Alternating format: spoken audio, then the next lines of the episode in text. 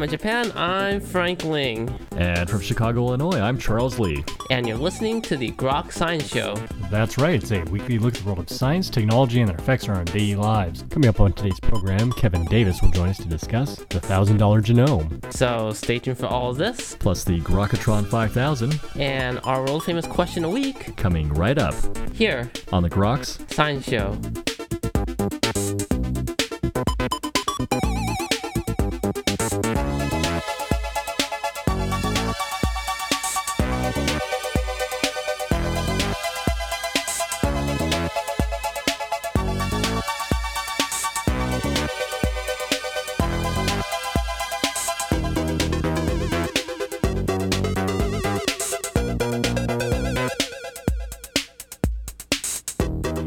To the Groks Science Show. Well, the world of genomic sequencing was once the stuff of million dollar science, but rapid advances in technology are quickly driving down the cost to the point of routine affordability. What will be the consequences of genomic sequencing for our lives, health, and society? Well, joining us today to discuss this issue is Dr. Kevin Davies. Dr. Davies is currently editor in chief of BioIT World and was founding editor of Nature Genetics. Author of Cracking the Genome, his latest work, The $1,000 Genome, explores this issue for a general audience, and we'd like to thank you very much for joining us today on the Groks Science Show. I'm delighted to be here. Thank you for having me. Uh, well, certainly our pleasure, and this is really a very fascinating book, The $1,000 Genome, in which you talk about the advent of affordable genomic sequencing. I'm, I'm wondering maybe if you can set this in a context and talk about maybe the history of genomic sequencing. Uh, sure. Brief history. Most of your listeners will remember the Human Genome Project, of course, an epic government effort in which uh, scientists around the world were in the end racing against Craig Venter and his biotech company Celera. And President Clinton declared a tie of sorts in 2000. The price tag of that was conservatively put at about $2 billion. Hmm. So just a decade ago, the very first human genomes were sequenced for $2 billion. And it took, you know, 10, 10 plus years to lay the groundwork for that. Fast forward seven years to 2007, and James Watson, the man who co-discovered the structure of DNA back in 1953, the, the famous iconic double helix, was presented with his own personal genome for about a million dollars. Still quite a lot of money, but a tremendous reduction compared to the Human Genome Project. And now, today, any of your listeners, if they happen to have $20,000, something like that, uh, with nothing better to do, can go into their doctor's office, ask their doctor nicely to write them a note for a complete genome sequence, and uh, their, their family physician can send that off to a company in San Diego called Illumina. And Illumina will sequence your DNA, your complete genome. We're not talking about one of these newfangled consumer genetics tests. This will be your your whole human genome for under twenty thousand dollars to exactly the same level of depth and accuracy that Nobel laureates like James Watson have received. So something to think about. Right. so, so it's taken advantage of by the general public. I mean, well, it is. I mean, I don't know if you saw the news just just a month or two ago. Uh, Ozzy Osbourne uh, has uh, uh, taken up the challenge and is going to be sequenced. In fact, I was at a conference this weekend, and I met the guy who was actually sequencing Ozzy's genome. I, th- I, don't think he's still quite gotten over the shock, and he said he's very really looking forward to meeting the uh, the Black Sabbath lead singer uh, next month when he comes to collect his results. What a um, claim to fame! I know, I know. Um, other people who, of course, are in the public eye, Glenn Close, uh, it was announced was uh, sequenced earlier this year by the company I just mentioned, Illumina. She hasn't publicly discussed her findings, but I think the feeling is she's been very active in running foundations for mental illness, some family history there, so that's great. Skip Gates, the um, Harvard professor who did the PBS series Faces of America, and his uh, mm-hmm. father have also been sequenced, as well as a few uh, pretty famous scientists and some biotech executives and people, you know, with with money burning a hole in their pocket. Is the technology at the point yet where uh, those people can actually take advantage of the information that they get from a whole genome sequence? I mean, great, great point, and, and probably the short answer is no. In other words, in a way, sequencing your genome is the easy part, making sense of it, completely understanding what your DNA can tell you about your risk for the health conditions that most of us would care about, the common diseases that affect us, like diabetes, heart disease, cancer, and, and some mental illness, including Alzheimer's, we're still at the very early stages of figuring out what is the genetic component uh, of those diseases. We obviously we don't completely understand the environmental component either, uh, and that's the point. These are complex. There's a mishmash of genes that are that are involved. Environmental triggers are, are, are obviously important, and no scientist, I don't think, on your show, no guest on your show would, would have the gall to say, "Oh yeah, we've completely under, we completely understand the mechanisms behind heart disease." And so until we know that, what you can glean from your DNA sequence um, is going to be a little limited. But it is getting more and more sophisticated over time. And the good news is, even if you pay ten or twenty thousand dollars now to have your genome fully sequenced, your genome is not really going to change between now and a year or five years or ten years. So that information will be in a, in a, on a secure website somewhere. And when you go back, you know, as you as you age, the amount of information that can be extracted from that sequence is going to get richer and richer and richer. Mm. But right now, it's like taking a machine gun to a knife fight in a way. Well, the first when the first sequ- whole genome sequence service was offered, the, the list price was three hundred and fifty thousand dollars by a company in Boston called Knome, K-N-O-M-E, and you had to wonder what on earth would make someone spend that amount of money when probably the end result was, well, um, uh, you know, Mr. So and So, uh, try eating more broccoli. You know, uh, that, that's the only thing we can really tell you. But the price, has, as I say, has come down tremendously, and uh, obviously, I don't expect too many of your listeners are going to be rushing to their doctor's office tomorrow morning saying, "Hey, hey, write me a prescription. I've got twenty thousand dollars. I want to be sequenced." But tens of thousands of people, including myself, and I spend a, a reasonable amount of, of time in in, the, in my book, The Thousand Dollar Gene, and talking about this experience, have under have gone through consumer genetic testing offered by companies such as 23andMe and Navigenics in, in California. And for a fraction of that money, as, as little as $500, you can still get a tremendous amount of information about disease risks as well as your ancestry and so on. Hmm. Uh, do you think most doctors and even consumers are even prepared to deal with that level of information? Well, I think, yeah, two, two, two different points. I mean, consumers, tens of thousands of consumers have, uh, uh, over the past couple of years, have opted to take advantage of this, and some may, I think, with some justification, say, well, even $500 is still a lot of money.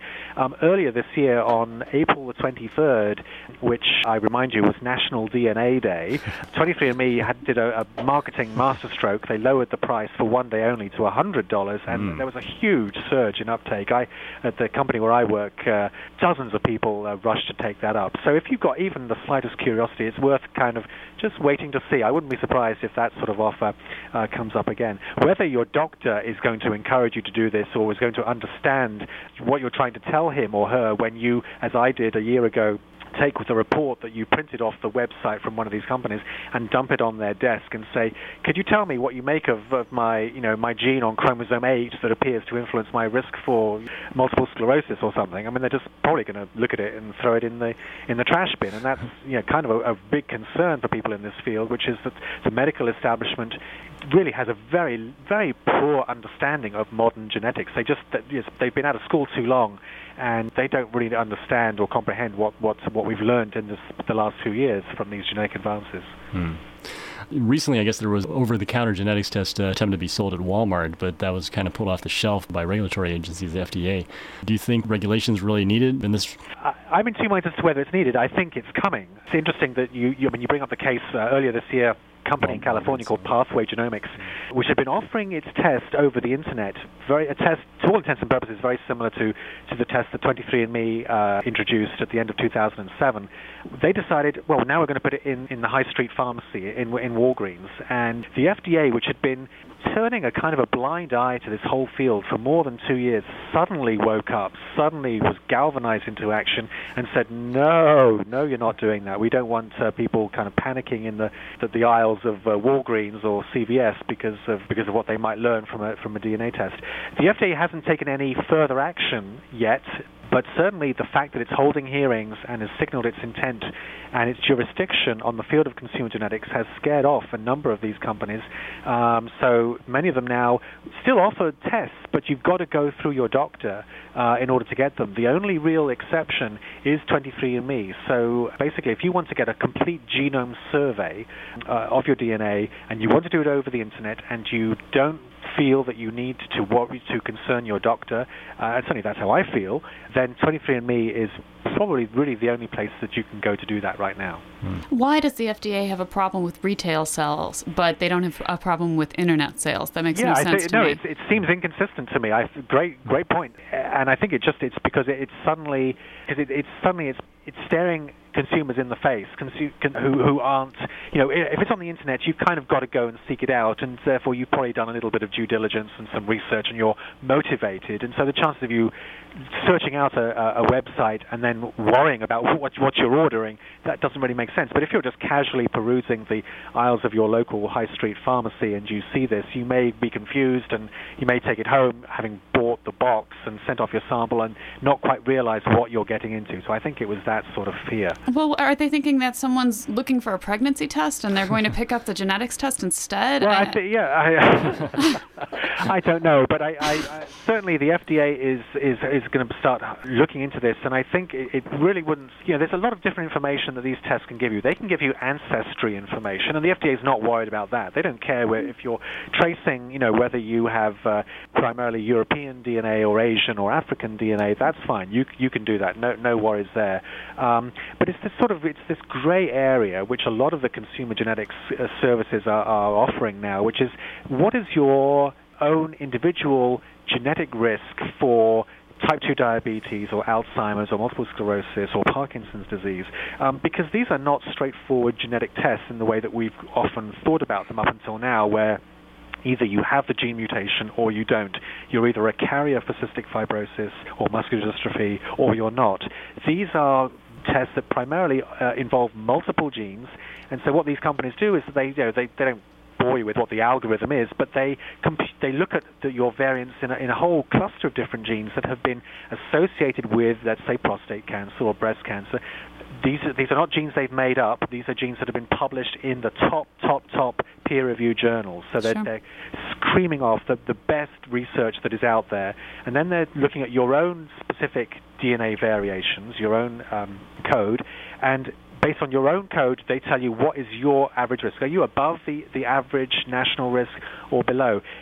I did this for many diseases, and one of the things that sort of surprised me, uh, and I, know, I've got a PhD in genetics, but I, I was still a little shocked at this, is that the risk can change over time. And I had a very dramatic example with prostate cancer, which was that when I first did one of these tests about 18 months ago, um, I got a result that said I had an above-average risk for prostate cancer, not by very much, but enough that I sort of you know, circled it and said, well, I better come back to that.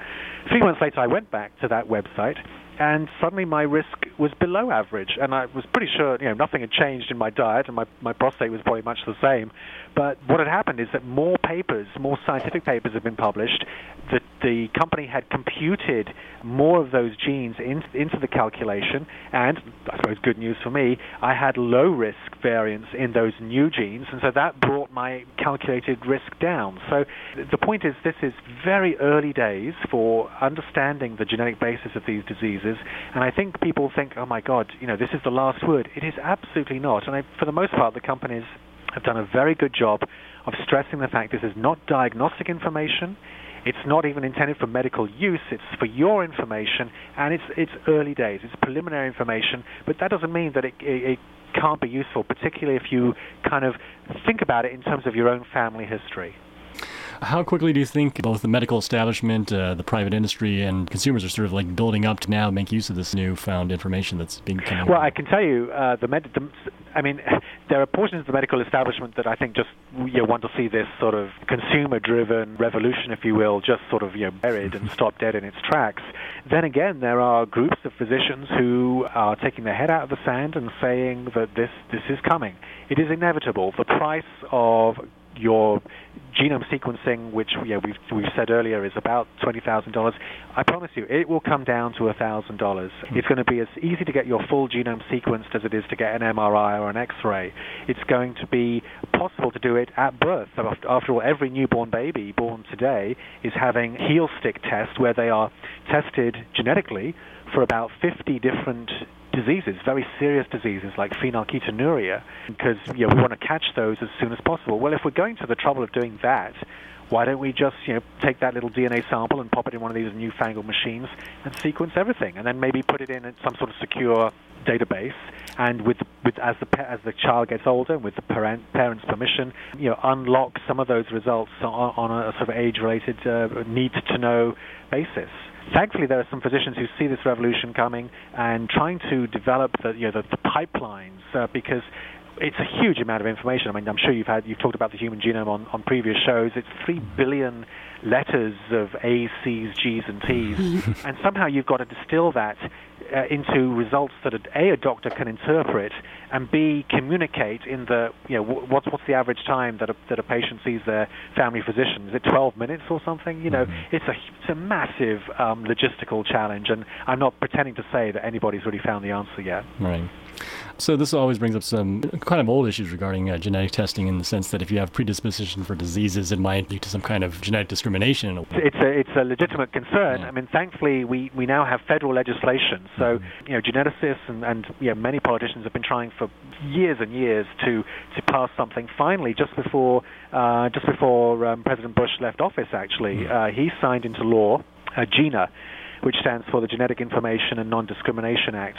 Most of the expert opinions I've seen on this law suggest that it really is a very solid piece of legislation that provides assurances that you cannot be discriminated against by either your employer or your health insurer on the basis of on the basis of any genetic information. And uh, I've seen at least one report in the in the media of a of a woman who believes she was wrongfully terminated from her job because of because she was undergoing breast cancer gene testing and is suing under GINA uh, under this legislation. I don't know what the results of that will be. So, for the most part, I think people can be reassured that we're not entering some age where Big Brother or, or, or our employer is going to uh, uh, kick us out because you know we all carry some genetic glitch or another, and it you know once we once we go down that slope, well, I mean, no one would be working at a company; they'd all be they'd all have to be let go for one reason or another. what does this uh, really imply for a new era of personalized medicine? Eventually it will mean an awful lot. We're only beginning to see. I mean, people have been talking about personalized medicine for years and years, and mm-hmm. uh, you know, my editor insisted that we we put it in the subtitle of the book, and I certainly talk about it towards the end of, of the thousand dollar genome. There are some encouraging signs. Um, we're not yet at the point where you can go to your physician and he he or she will say, okay, well, we're going to give you this drug because you have this uh, gene variant on chromosome three, and that drug because you have, uh, or this dose because you have uh, another variant on chromosome 16. We're not there yet.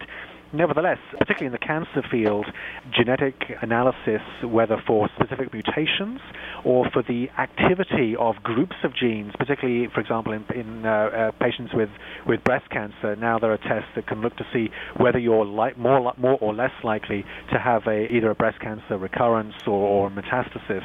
Uh, and so you, there are tests that can be, be done. And I was at a conference just this weekend and heard a, just a really gratifying and sort of heartwarming example of a cancer patient who went to a leukemia patient who was seen at a uh, clinic in St. Louis where there's a major genome center. They did full genome sequencing because the, the therapy and the chemotherapy regimen that this patient was on just wasn't working. And the genome sequencing uh, revealed a, a, very unusual, very novel kind of DNA rearrangement. And after they kind of put the jigsaw puzzle together and figured out what was happening at the molecular level, the doctors were able to say, you know what, we need to go back to this other kind of chemo. And uh, the patient has made really a remarkable recovery. So we're mm-hmm. beginning to see the the very first glimmers uh, glimmerings of, of, of, genomic medicine, which is incredibly exciting. Well, well. So we're running slightly out of time. I'm just curious if maybe uh, you can close with a vision of what medicine will be like in uh, several years with the, the, new era of genomic sequencing. And yeah, well, I, you know, part of my book, I talk about, uh, yeah, we've, we've talked about the companies that are now offering you sort of a $10,000 genome. There's a whole group of very exciting companies, some some in uh, in California, some in the UK, so you know all over the place that are really working feverishly on third generation technologies that you remember Mr. Spock and the tricorder on Star Trek. I mean, it's really not that kind of wild to think that within maybe five years we could be looking at a machine that you know is the size of, of, a, of a small video recorder. I don't even know if they make those anymore, but like a small DVD and can sequence a, you know, whole genome's worth of DNA. In, in you know, people are talking about the 15-minute genome uh, for $100. I mean, a, a, company that's about to go public is talking about that uh, and predicts that that's going to be with us by 2014. So I do believe we're not far away from maybe every newborn being genetically screened at birth completely. Our genome sequence being part of our electronic health record, that to me seems to be almost the easy part. It's getting the medical establishment to and, and finding the pipeline that they can use and, and, and leverage that information for our well-being. Uh, I think that's kind of the bigger challenge, amazingly enough. Mm, indeed, indeed. Uh, the new book is called The Thousand Dollar Genome. Uh, Dr. Davies, I want to thank you very much for joining us today on the Groks Science Show. Thank you for having me. It's been a pleasure. And you were just listening to Kevin Davies discussing the $1,000 genome. This is the Groks Science Show. Coming up in just a few minutes is the Grokatron 5000, so stay tuned. Here's a little song I wrote. You might want to sing it note for note. Don't worry. Be happy. In every life we have some trouble. When you worry, you make it double. Don't worry. Be happy. Don't worry. Be happy now.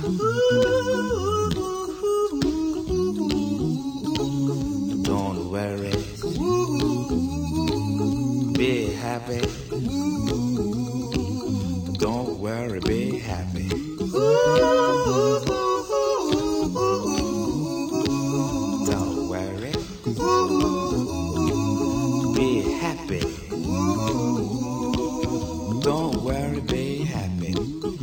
Got no place to lay your head. Somebody came and took your bed. Don't worry. Be happy. The landlord say your rent is late. He may have to litigate. Don't worry. Be happy. Look at me, I'm happy.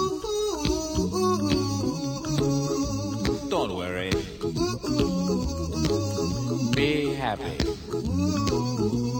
I give you my phone number. When you worry, call me. I make you happy. It will soon pass, whatever it is.